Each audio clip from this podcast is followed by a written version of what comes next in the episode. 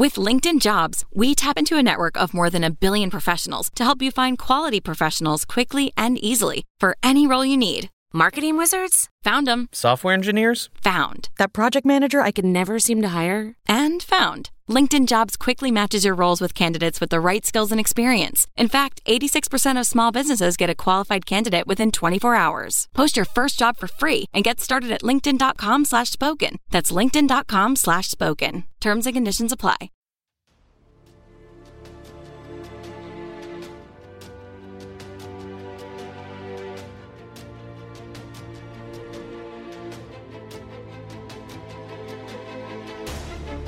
Hello, everybody. Welcome to the Greatest Games podcast on the Blizzard. My name is Marcus Speller. With me is Jonathan Wilson. And with us today, everybody, is Steve Tongue, an author and former sports journalist, having covered nine World Cups, no less. And back in the day, Steve founded Foul, regarded as the first football fanzine. Steve's latest publication, though, is a book called West Midlands Turf Wars A History of Football in the West Midlands. Steve, pleasure to have you on the podcast.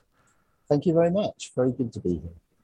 Today we go back to May 1981 for the FA Cup final replay that ended Tottenham Hotspur 3, Manchester City 2. Steve, why have you chosen this game? Well, two things really. Uh, it was very exciting, very entertaining, and quite feisty final, the, the replay at least, rather than the first game. Certainly one of the best of the era. And I think a bit of a turning point for both clubs, which we might might come to later. Um, as a minor historical point, it was also the 100th FA Cup final, which attracted a bit of attention at the time. And, and then there's the personal element, which I think um, has been the case for many people in this, this series, this excellent series, I to say. Um, I was working on local radio in London, LBC, um, which had only come on air in 1973 as the first commercial station once independent local radio stations started up. And football, fortunately, was regarded as a big part of the coverage and was well backed by the management.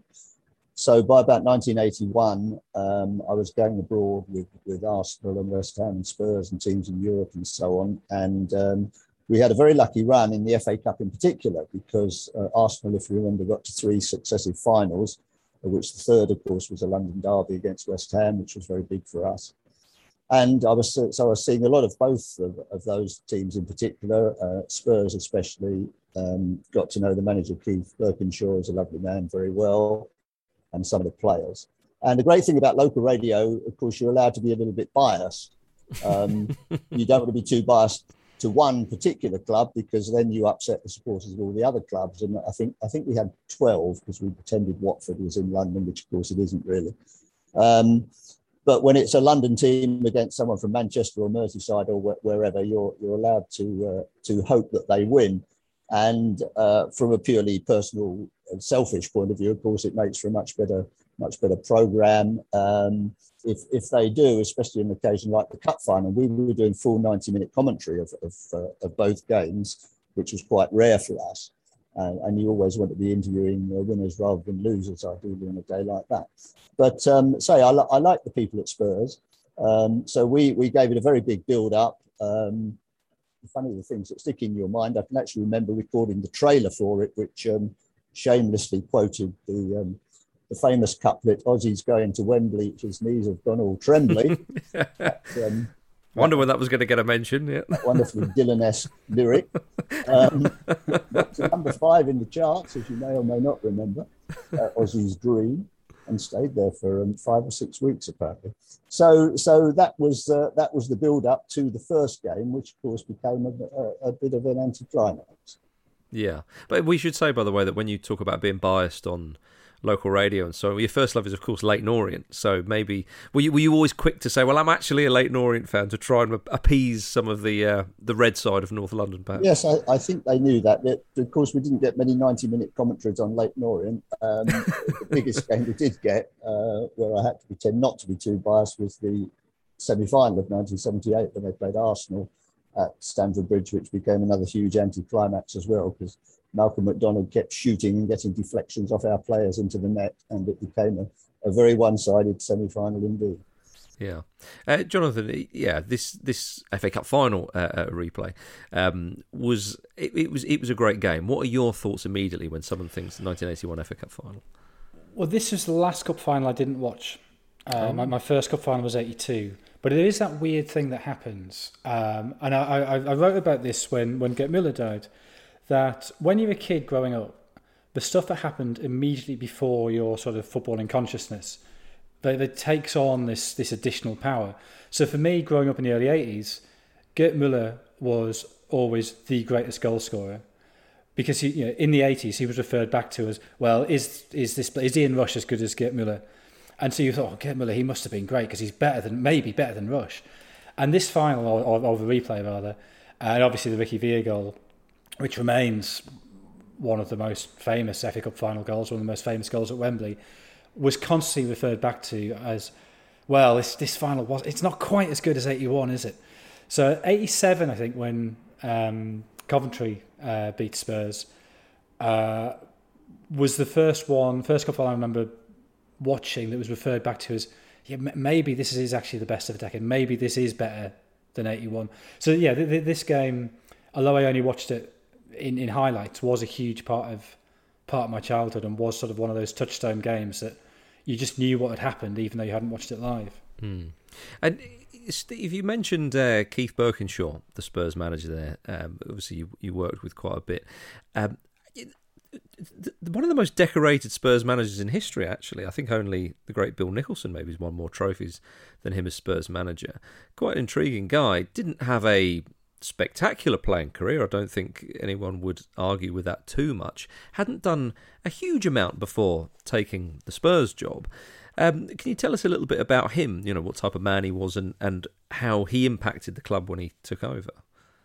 Yes, um, easily forgotten that he it wasn't his first FA Cup final. He was the coach of Newcastle in 1974 when Newcastle got very badly beaten by Liverpool, of course, 3 0.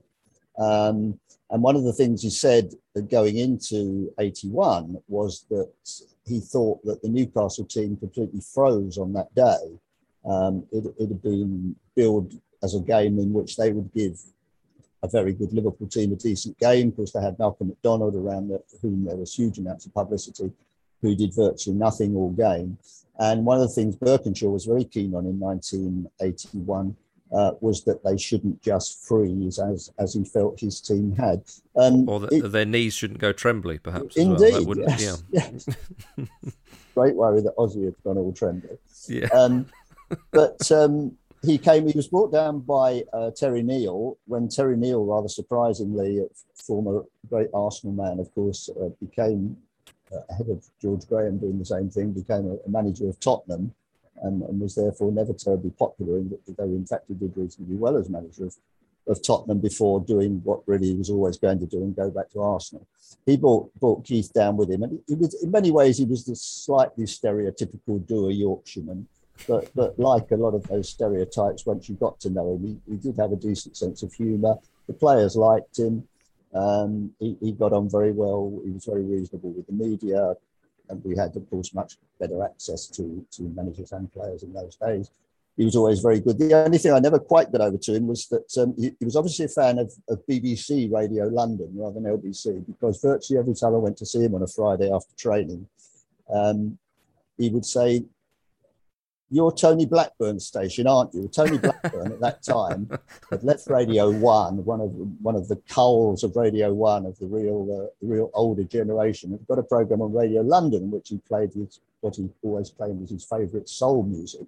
And Keith obviously listened to this on on the way into training. It was definitely on every Friday morning.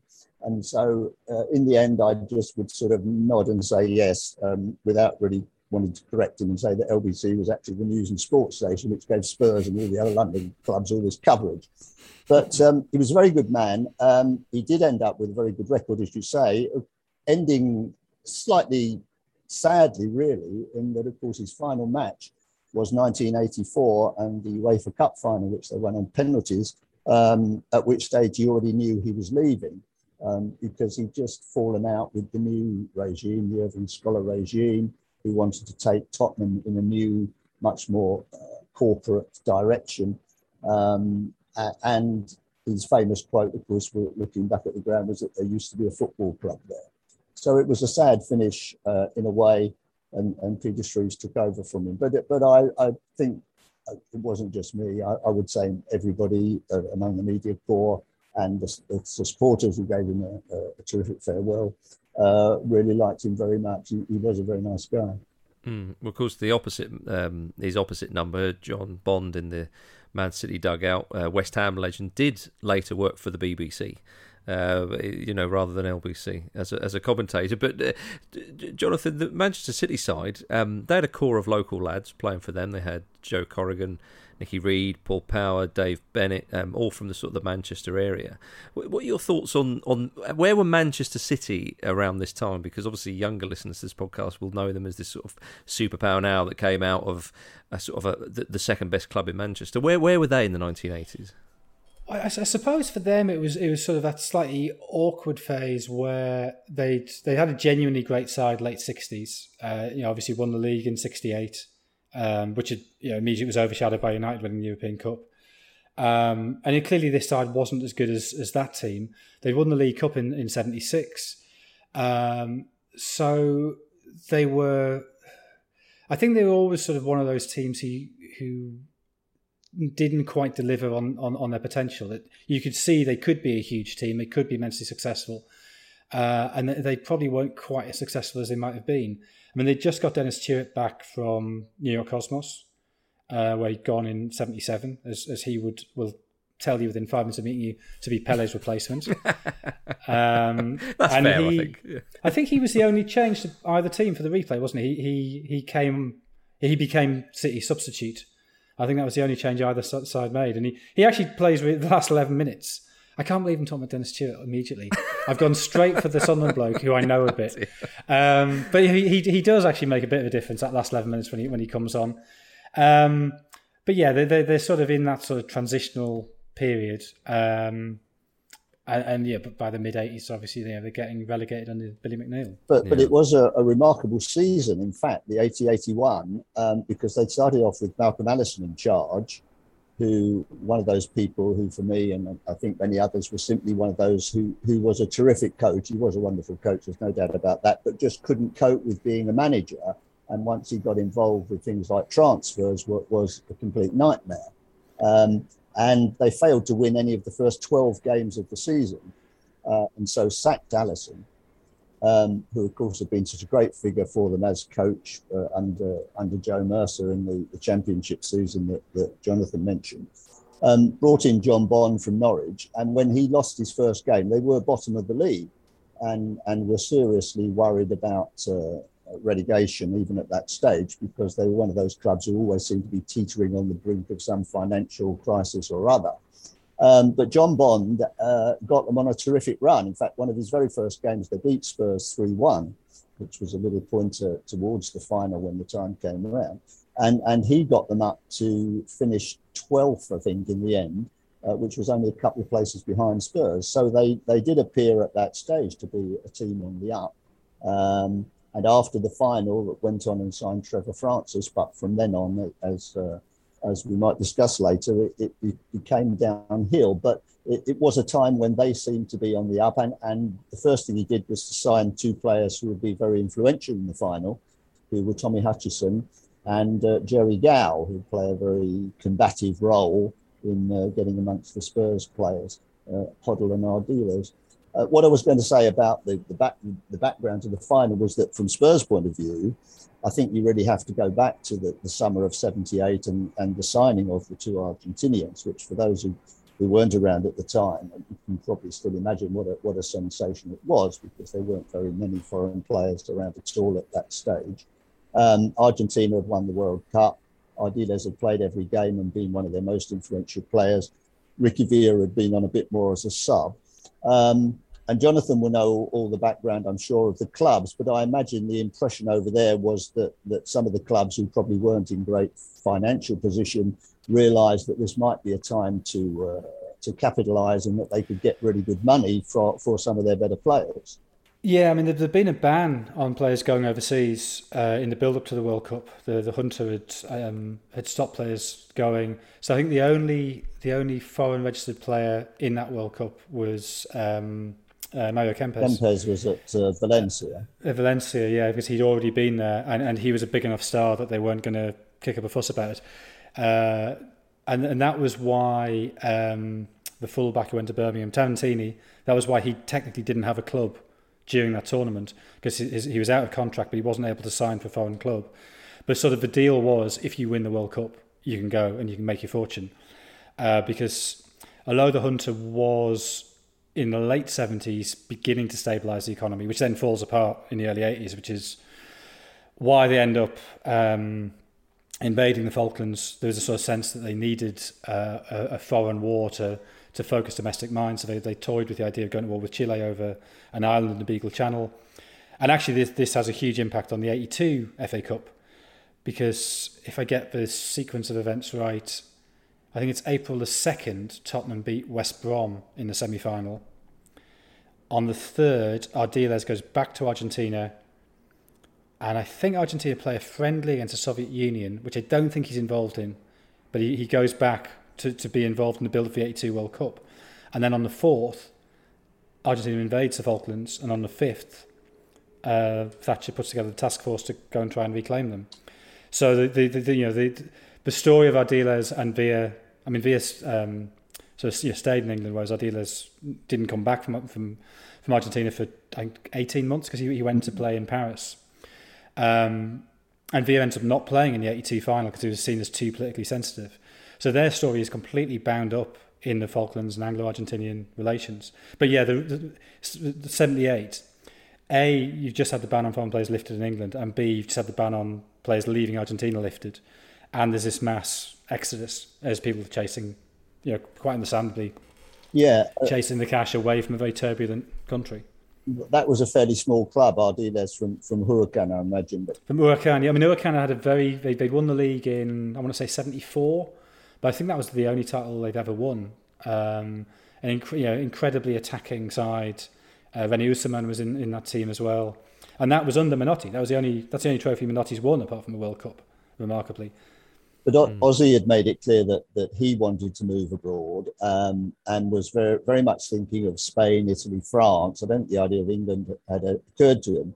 So there were two um, surprising phone calls. First of all, Keith Burkinshaw sitting in his office at Tottenham when the phone rang, and it was Harry Haslam, the Sheffield United manager, who had very good contacts in Argentina because of his coach Oscar Arce. And, and had very nearly signed Maradona. Yes, yeah.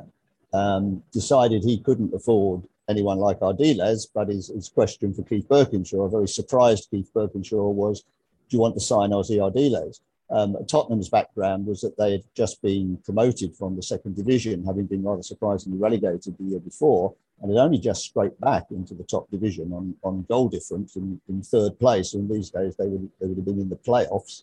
Um, but they did need strengthening. Um, in fact, from my mind, they, what they needed was a centre forward. Um, but uh, Burkinshaw is asked, Do you want to sign Ossie Ardiles? He's also told that Arsenal might be interested, which worried him a bit, that Arsenal drop out. And meanwhile, uh, he says, Yes, he'll go over there and, and, and meet this, uh, this little lad. And Ossie Ardiles equally surprised to get a phone call uh, saying, The manager of Tottenham wants to meet you. Um, I imagine he knew a bit about Spurs, but it certainly wasn't what he was thinking about um, coming to England at all. Uh, but he um, he got on very well with the meeting. Uh, just him and Keith Burkinshaw, no agents or anything involved. Um, and I think it was probably Burkinshaw who who suggested that it would be a good idea if if um, somebody else came over with him.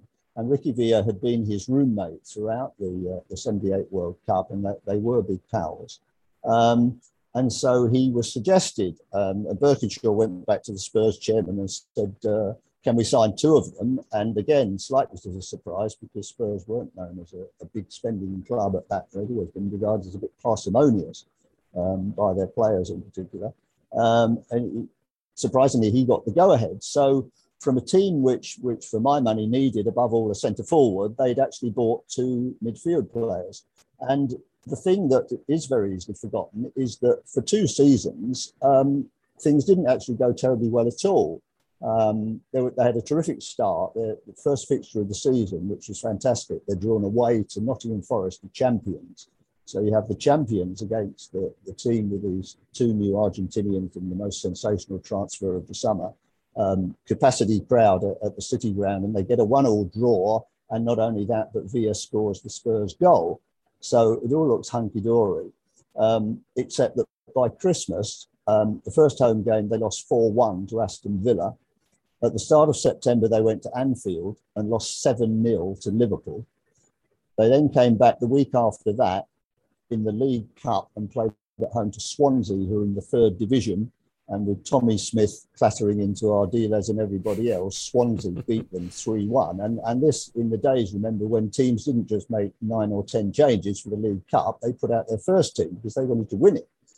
So they've lost 7 0 to Villa, lost two home games. And even before Christmas, when things weren't really improving at all, uh, they play Arsenal in the Argentinians' first North London derby, and, and they're told naturally by all the English lads, this is the one we've really got to win. And Arsenal win 5 0 at White Hart Lane. so it's not going terribly well, really. Um, Spurs finish 11th. In the second season, they're 14th. They're in the bottom mm. half of the table. Glenn Hoddle, who's really come on and matured as a player, is the leading scorer. In fact, he's, he's the only one who looks likely to score and they still haven't signed any strikers. Um, when they'd gone up, the, the, main striker was John Duncan, who a Scottish lad who was terribly injury prone. And in fact, within a couple of, of games of that season, they sold him.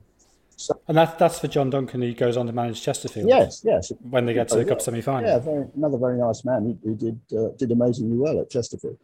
So, summer of 1980, going into the season we're, we're going to talk about, um, they finally pushed the boat out and signed not one but two strikers. Um, Steve Archibald for 800,000 from Aberdeen, which I think at the time was the, the biggest fee between the Scottish and, and English club. And then, uh, perhaps even more surprisingly, because he looked exactly like the sort of player they wanted, very quick, very sharp centre forward. Uh, Garth Crooks comes from Stoke for about 600,000. So this um, this rather parsimonious Spurs board have, have suddenly uh, spent one and a half million on, on two strikers. And they do look, at least they begin to look like a, a different team. And yet, still uh, in the league, only 10th um, in, in the whole of that season, uh, a season in which Crooks and Archibald between them get, get nearly 50 goals. And it, it was obvious what the problems were because they scored nearly as many goals as the champions, who were Aston Villa, um, but they conceded more than one of the relegated teams. So, but I mean, you, you look at that midfield and you think, you know, from from right to left, Villa, Ardiles, Hoddle, Galvin, Tony Galvin on the left. Mm. I'm not seeing many tackles in that midfield. no. And I, I know Ardiles by 87 was playing as a sort of deep lying playmaker with uh, Hodge and um, Paul Allen either side, you know, sort of scuffling around. But there isn't a lot of scuffle in that team. No, that, that's no. exactly the problem. I happened to have, have, spoken to a couple of those older Spurs players quite recently for, for interviews, and uh, Paul Miller, who's centre half in the uh, in the cup final, uh, said what we missed and what we lacked was a, a defensive midfield player. Um, the irony of which, of course, was that they had one called Graham Souness, who turned out not to be a bad player, and and let him go because he was so frustrated that he was in the reserves and, and couldn't get in the first team. I think Bill Nicholson basically just got a bit fed up for him. And when he got a phone call from Middlesbrough asking if they could take him, he, he said, off you go. Um, so that that was what they missed. The, the thing, uh, Terry Naylor, who missed out, he had literally just left before this 1980 season, missed out on all the excitement. He said, uh, he said to me, the trouble was we had Ossie and Ricky and Glenn in midfield, but we only had one ball. And even when we had the ball, only one of them could have it. And, and the implication, of course, also was that when Spurs didn't have the ball, when the opposition uh, had it, either, as Jonathan says, uh, they weren't going to win many tackles, or those three weren't going to be seen um, even when when Ossie was was dropping a bit deeper as well. So it was clear what the problem was. Of course, it was wonderfully exciting to watch. I mean, I, I was lucky enough at that stage I could virtually choose which which London game I went to each week, and, and it was very tempting every week Spurs were at home to say yes, uh, White Hart Lane will do me, um, because there there was some terrific entertainment there. But that yeah. that was the problem with the um, with the side, and really. Uh, we, we, will see uh, how how much of a problem it was in, in the actual final as well. Absolutely. All right, let's have a quick break, everybody, and then after that, we'll talk about the final itself. Back in a moment.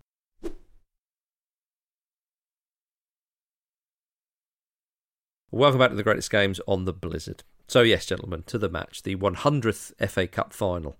Um, it was 10th Spurs versus 12th uh, Manchester City, and uh, it went to a replay, of course, which is the, the game we're focusing on. But the first game, Jonathan, finished 1 1 with uh, Tommy Hutchison scoring at both ends.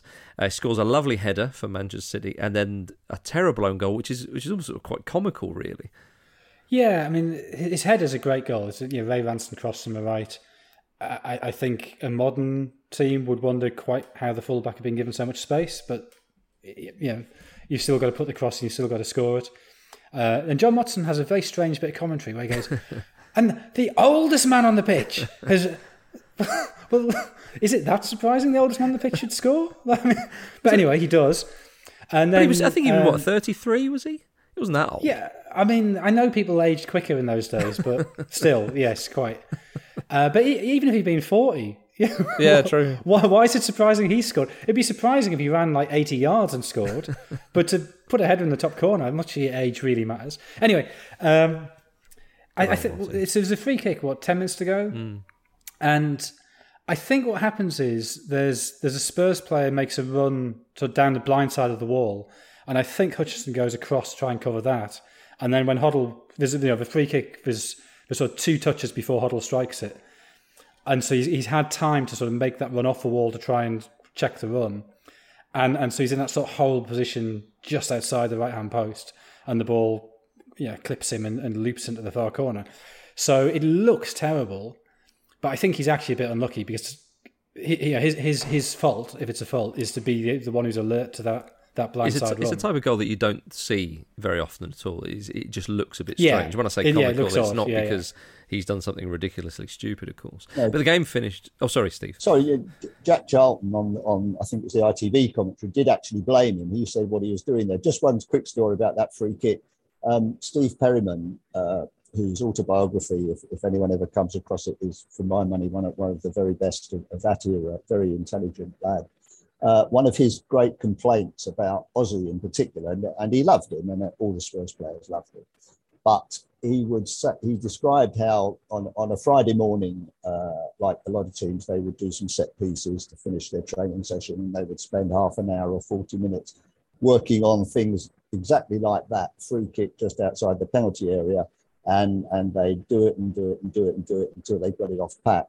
And then the next, uh, the Saturday afternoon, the next day, when they got a free kick in exactly that position that Glenn Hoddle was supposed to do something clever with, Ossie Ardiles will grab the ball and think he'd seen a clever pass and play a clever pass and drive everybody mad, um, including the manager, because he was an off-the-cuff player in, in so many ways. And, and Steve Perryman's big thing, and, and one of the reasons which he felt they were they weren't as successful as they should have been in, in these earlier years was they just weren't organised enough. His big thing uh, was organisation.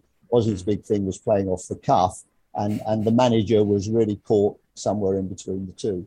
Um, but yeah, I was going to say Jack, Jack Charlton actually did blame Tommy Hutchinson for that on, on one of the commentaries. He, he basically said, "What is he doing there?" And, uh, and Jonathan's right that he thought somebody was was going to go down that side.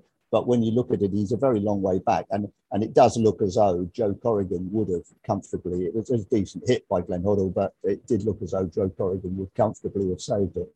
So Tommy Hutchinson, I think, became the first player since, and probably only the second one ever since 1946 to score at, at both ends in a cup final. You, you, had to give it as an own goal. It very definitely was. Um, and uh, and he becomes um, one of the one of the personality players of the uh, of that final for all the newspapers and so on. The other one, of course, is Ricky Villa, who frankly had a terrible game. Um, Brian Moore in the ITV, the cup final in those days that younger people may not know was always shown on both channels, BBC and ITV. And uh, uh, Brian Moore, the, the great ITV commentator, picked up very early on that he said Ricky Villa is just having no impression on this game and he was taken off um, in the second half, 65, 66 minutes. Uh, and there's this wonderful image of him. He walks all the way from the bench, walks all the way round to the tunnel end, to the dressing room, all on his own, looking extremely miserable. Um, and Ozzy uh, said later that, that he was very, uh, was actually very angry, but really he didn't have much of a case because he had been playing very poorly. Do you think in in the, seeing that walk, the thing it reminded me of was was Rattín having been sent off in '66? Do you, do you think there was a self conscious replication of that? I, I, I know that the tunnel was in a different place in '66, so he's walking kind of in the to a different corner. Mm. But it, that sort of Argentinian's long, slow trudge off a Wembley pitch, yeah, it was, seemed seemed very familiar. It, it, was, a, it was a great image, and uh, and Burkinshaw then, of course, had to make a big decision about whether to pick him for the replay. Um, yeah. Gary Brooke, who was a young uh, Spurs lad, sort of slightly chunky, um, not not most skillful, but but a, a more dynamic player in a way, uh, had come on as substitute, and uh, and Burkinshaw had to decide whether to to give him a game or or pick Ricky Villa, and and he decided to go with Villa. Yeah, well, they were Spurs were unchanged, of course. Yes, uh, in that in that replay, it's funny because Villa said um, years later, he said, you know, he knew he was poor in that first match, and he said, I tried to explain this to English people or my teammates that there was no in between with me. I either played well or I was poor. In that game, I was poor but it was almost as if it was a normal situation for me. I wasn't very consistent. You don't often hear footballers saying something like that, do you, Jonathan? Oh, the trouble with me is it was, it was always hot or cold. Yeah, but I, I, I, mean, I guess there's, there's honesty to it. Yeah, it's also yeah. it's, it's quite a good way of sort of um, yeah abnegating responsibility. Just go, you know, I, am never going to be seven out of ten, nine or four. You know, you can't blame me for this. Um, but he did start, of course, um, Steve, and it would become his final. And in that final, we only had to wait eight minutes for the first goal, and it was Ricky himself who scored. Yes, a great moment for him. Um, because, of course, if anything had gone wrong for him early on, I mean, Ossie Ardiles in, in one of his autobiographies actually asked the question, what would have happened if Villa had missed that goal? Because it was a very straightforward goal. Um, Ardiles had, had started it. He'd, he'd beaten three men beautifully out on the touchline, and Steve Archibald had his shot blocked. And it came back off the goalkeeper for a chance, which it, it would have been. And, and Villa must score, to uh, quote another famous bit of comment, FA Cup final commentary. Um, but if if for any reason he had missed it, you can imagine uh, what that would have done to his confidence. But instead, you know, he's got redemption within six seven minutes of, of the mm. start of the game. Um, there, there, was some doubt raised as, as, to whether there might have been an offside decision, whether Archibald had been offside. It was difficult to tell from the uh, from the replays that, that, that, they had then. But um, fantastic start, and then of course within two minutes an equaliser. Um, yeah with one of uh, what Jimmy Hill uh, at the time said, uh, I think perhaps the best goal ever seen in a Wembley Cup final, which for, for about an yeah. hour it was. Uh, yeah. yeah, I think I think it's better than Villa's goal. Yeah, I'm inclined to agree. Actually, I, I mean, I don't think it's as good as Jackie Milburn's goal in '55. Oh, that's a beauty. That was just yeah, that was just a long shot, wasn't it? Yeah. oh, it's a bit more than that. It's a turn and acceleration, a long shot. Yeah, but Steve Mackenzie's it's a it's a great forgotten goal. Understandably, obviously they didn't win, and and, and Villa scores um, a sort of. Uh, perhaps a more sort of it was a very different type of goal of course maybe we see less goals like that. But Mackenzie, yeah, you, you put it in in that bracket of great forgotten goals. I mean, in the, the Euros that have just happened, you think of you know Benzema and Pogba's great goals against Switzerland. You know they, they'll be forgotten because they lost the game. And I think this Mackenzie one's one of those ones that. that a lot of people. I, I was actually. I knew there was a, a couple of great goals in this game, and I needed to remind myself of it. And um, Tommy, Tommy Hutchinson, who set it up for him, of course, with the header, and yeah. a bit of redemption for him as well. And he hits this magnificent volley. When I when I talked about Malcolm Allison earlier and transfers, uh, I was a little bit unfair in Steve Mackenzie, who was only 19 at the time of this game, uh, was one of Allison's most famous transfers, and that he paid 250,000 pounds for him before he'd ever played a league game for Crystal Palace. And everybody said, "Oh, this is Malcolm being mad as usual." Because 250,000 in those days was a was a bit of a fee, and for a, someone who was, was, probably 17, if not 18 at the time. Um, but Malcolm thought he'd, he'd got this tremendous potential, and and he was one of those who, unlike Steve Daley and 1.6 million and some of the others who Malcolm signed, um, did actually live up to it and, and, and hit this tremendous volley um, to equalise. So within 10 minutes of the, of the final, we've got two goals. Mm. And eh, not long after that, you know, the, the, I mean, the game, yeah, you've already got two goals. It, it suddenly opens up, and it seems that it was sort of quite end to end fairly early on. Glenn Hoddle hits the post from a free kick uh, on the on the highlights, and you said earlier, Steve, that they said that you know they needed more than one football with the with the players in that team. We saw, I mean, you saw Ossie Ardiles' quality and and snake hips, you know, in the build up to the first goal. See what Villa does, of course, in his second goal. You've got Hoddle in there as well.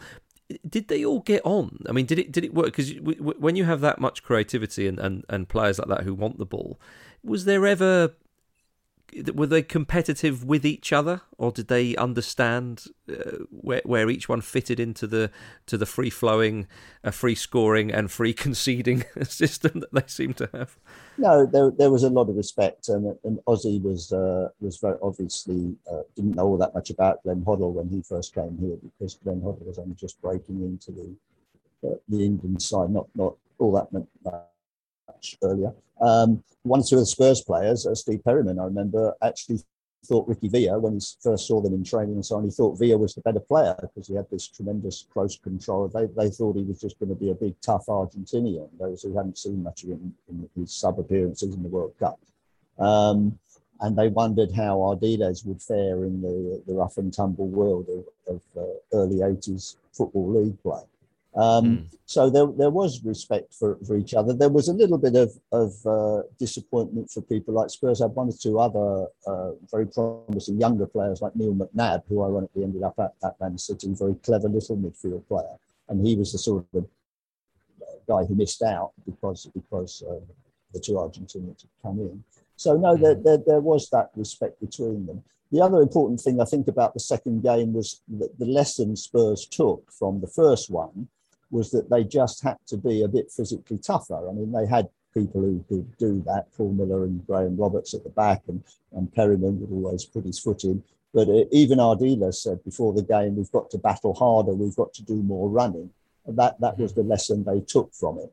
And uh, that was one of the reasons why it became quite such a feisty game. I, I, lost count in the end, but I think there were at least five booked by um, Keith Hackett, wasn't it?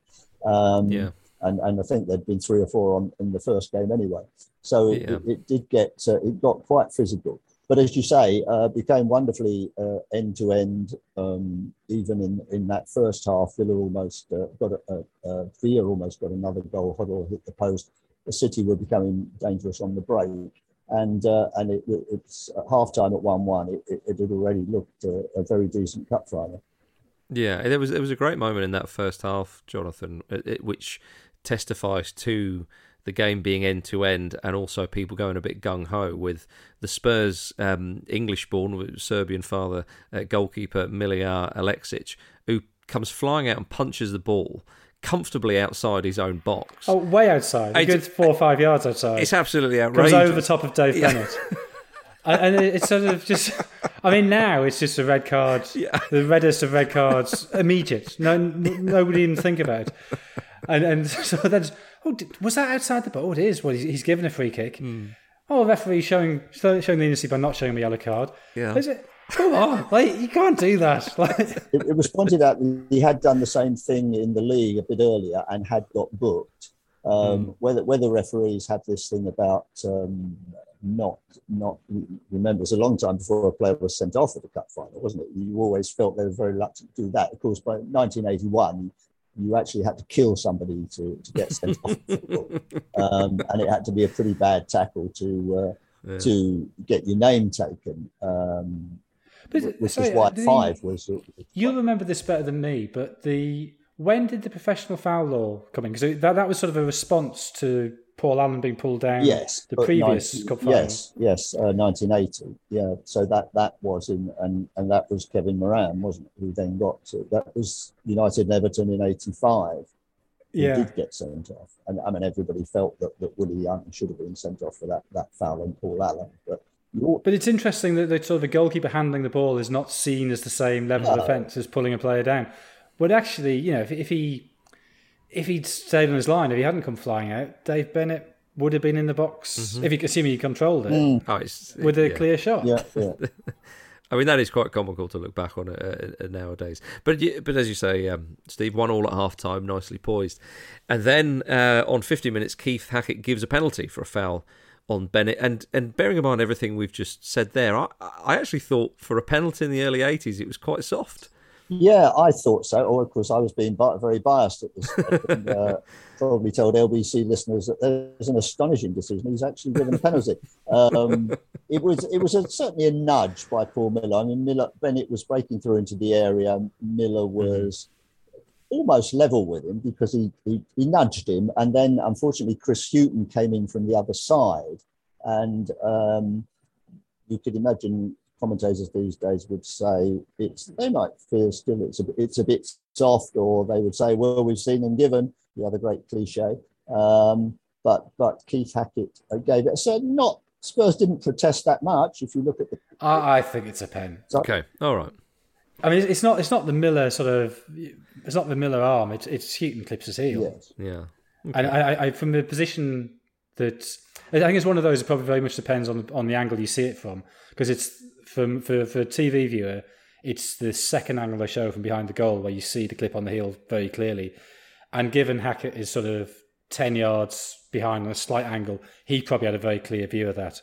So I, I, I think it's a totally. And when I first saw it, I saw because uh, because you know when you first see it, you don't realise Hughton's taking his heel, but one, as soon as you see that clip on the heel, it's I think it's just a pain. No, it was a far side for me, so that's why I'll be given the impression that it might have been very harsh. Um, and I probably looked at my notes like John Motson and said, "Oh, the first cup final penalty for nearly 20 years," which is another yeah. another remarkable statistic. And yeah. uh, and Kevin Reeves, who I think one of John Bond's old Norwich players, um, steps up to take it with a lot of pressure and, and takes a very good penalty. Yeah, dispatches it in the corner. I don't know if you noticed again. I, I assume this was delivered, but Aleksic is clearly standing off center. Mm-hmm.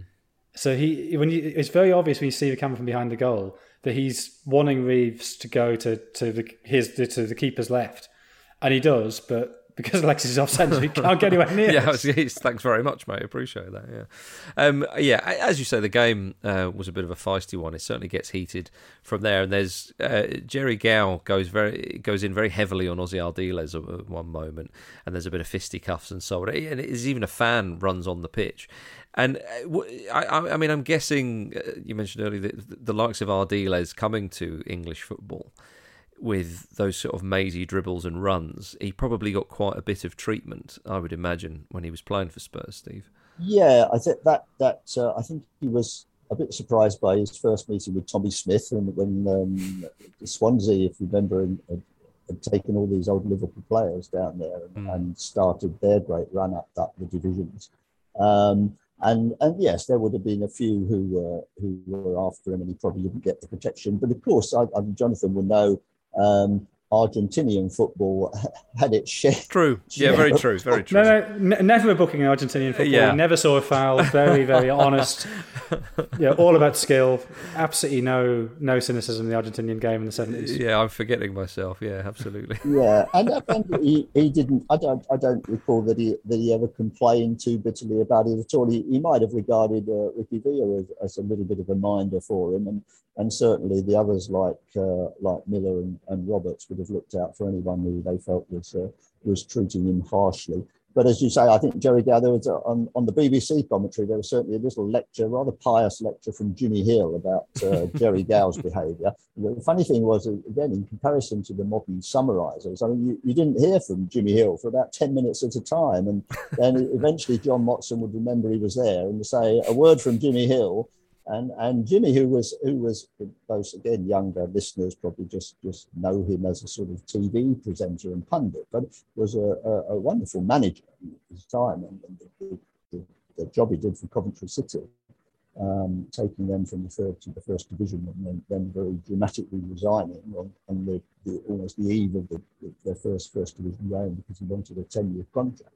Uh, I mean, he could have been one of the, the outstanding managers of, of the time, and uh, and did great work off off the field as well. Um, so yeah, Gerry Gow was uh, was stirring them up, but Spurs, as I say, had, had learnt the lesson that they, they had to be a bit tougher as well. and um, and eventually got back into the game. Although they, they must have been wondering if um, if it was all going to go wrong with what about twenty minutes to play. Mm. Yeah, absolutely. I mean, uh, Steve mentioned earlier about the, the two signings that uh, Spurs had made, Jonathan and Garth Crooks being one of them, and he gets the equaliser.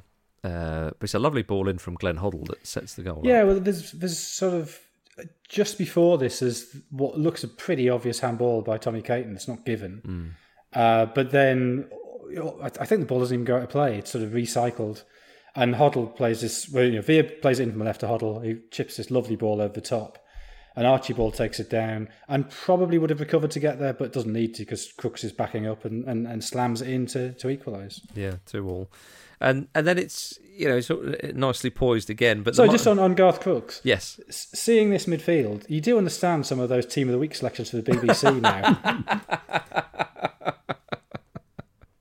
yeah, fair point. Fair point. Um, anyway, we must go to the moment that really uh, is is the most memorable one of this cup final. Steve, seventy six minutes in, that Ricky Villa, Villa goal. Yeah, Tony Galvin actually starts it. Tony Galvin was a, a player who I always really liked, a very strong running, uh, left-footed player who, who liked to hug that touchline. Uh, almost certainly the only ever Republic of Ireland international who had a degree in Russian studies um, which, as he admitted, was never much use to him as, as a footballer because he didn't keep his Russian up. He was a very interesting bloke. He was um, he was very interested in politics. He was a, a very rare example of quite a, a, a left wing footballer um, and quite a late developer because he'd done his university studies and um, and come down quite. I think he was twenty or so before he actually signed a, a full time professional contract but he made that um, that left-sided position his own. He starts it with a very good run from his own half, whereas he, he was normally very good at going past the fullback on the outside. He actually comes back inside and plays it with his right foot into Ricky Villa, um, who's still got a, a, a, lot of City defenders in front of him, and, and suddenly starts off on this amazing run. Um, I mean, once he gets into the penalty area, there are about four City players around him and by the end of the move, um, I made it seven, uh, seven blue shirts in the penalty area. Um, and he, he, he must have beats at least four of them. Two of them close in on him, and, and, and Joe Corrigan, of course, comes rushing out and he made some had two very good games, Joe Corrigan, um, and made some some brave saves. Uh, and Corrigan goes plunging down to, to, try and dive at his feet, but finds that the, the ball is past him. And, and it, it, was that, I think I mentioned close control earlier, that, that was one probably Ricky's greatest strength, um, especially for a big man. And that was one of the things that had, that had surprised the, um, the Spurs players themselves. Um, and suddenly we've got, you know, suddenly poor old Steve Mackenzie's goal is completely forgotten. And yeah, that's that, but he's, he's about to end up with a, a, a runners up medal as well. Um, because of what, what was, I believe, later voted Wembley's goal of the century. Yeah, goal of the century, Jonathan, eh? Against some stiff competition. Not even goal of the match for me. So. uh, but it was a worthy winner, though, for most oh, cup in, in, context. yeah, you, yeah. Um, I mean, this, the, because the odd thing about it is when you when you watch it back, and obviously it'd be very different if you were there in the moment seeing it live.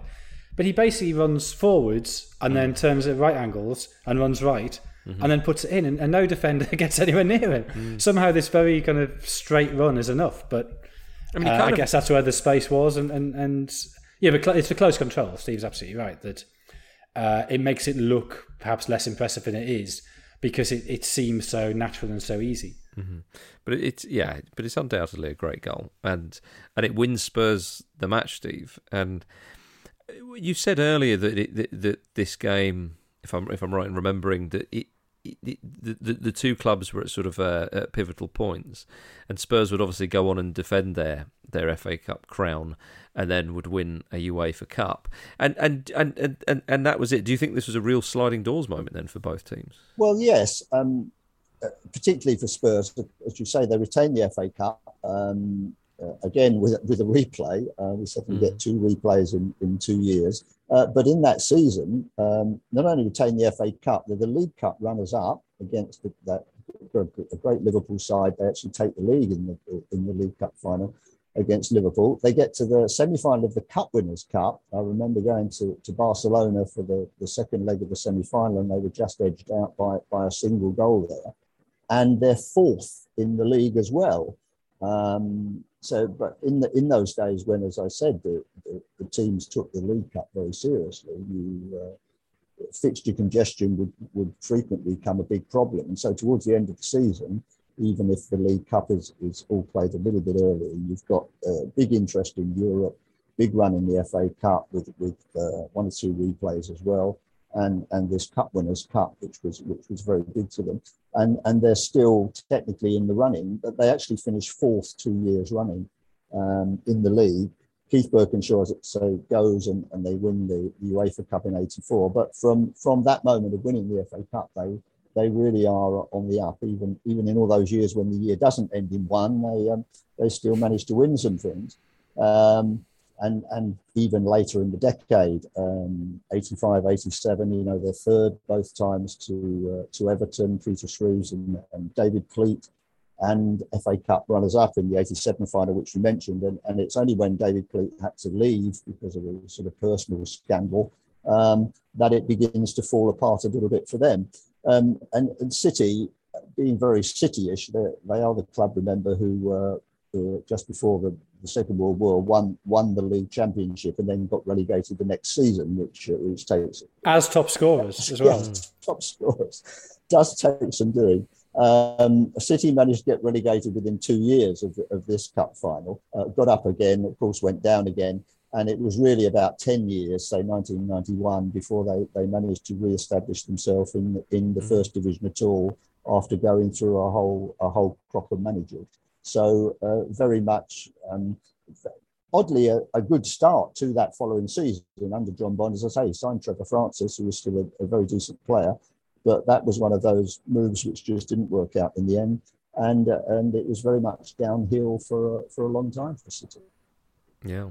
Well, when all said and done, it was a little golden period for Spurs because uh, this is not a slight on them at all. But you know, factually speaking, they haven't won that many trophies, and to to get a couple of FA Cups in, in that time and an UEFA Cup was was very good. Steve, it's been a it's been a pleasure talking to you about this cup final. Thank you very much for coming on the pod.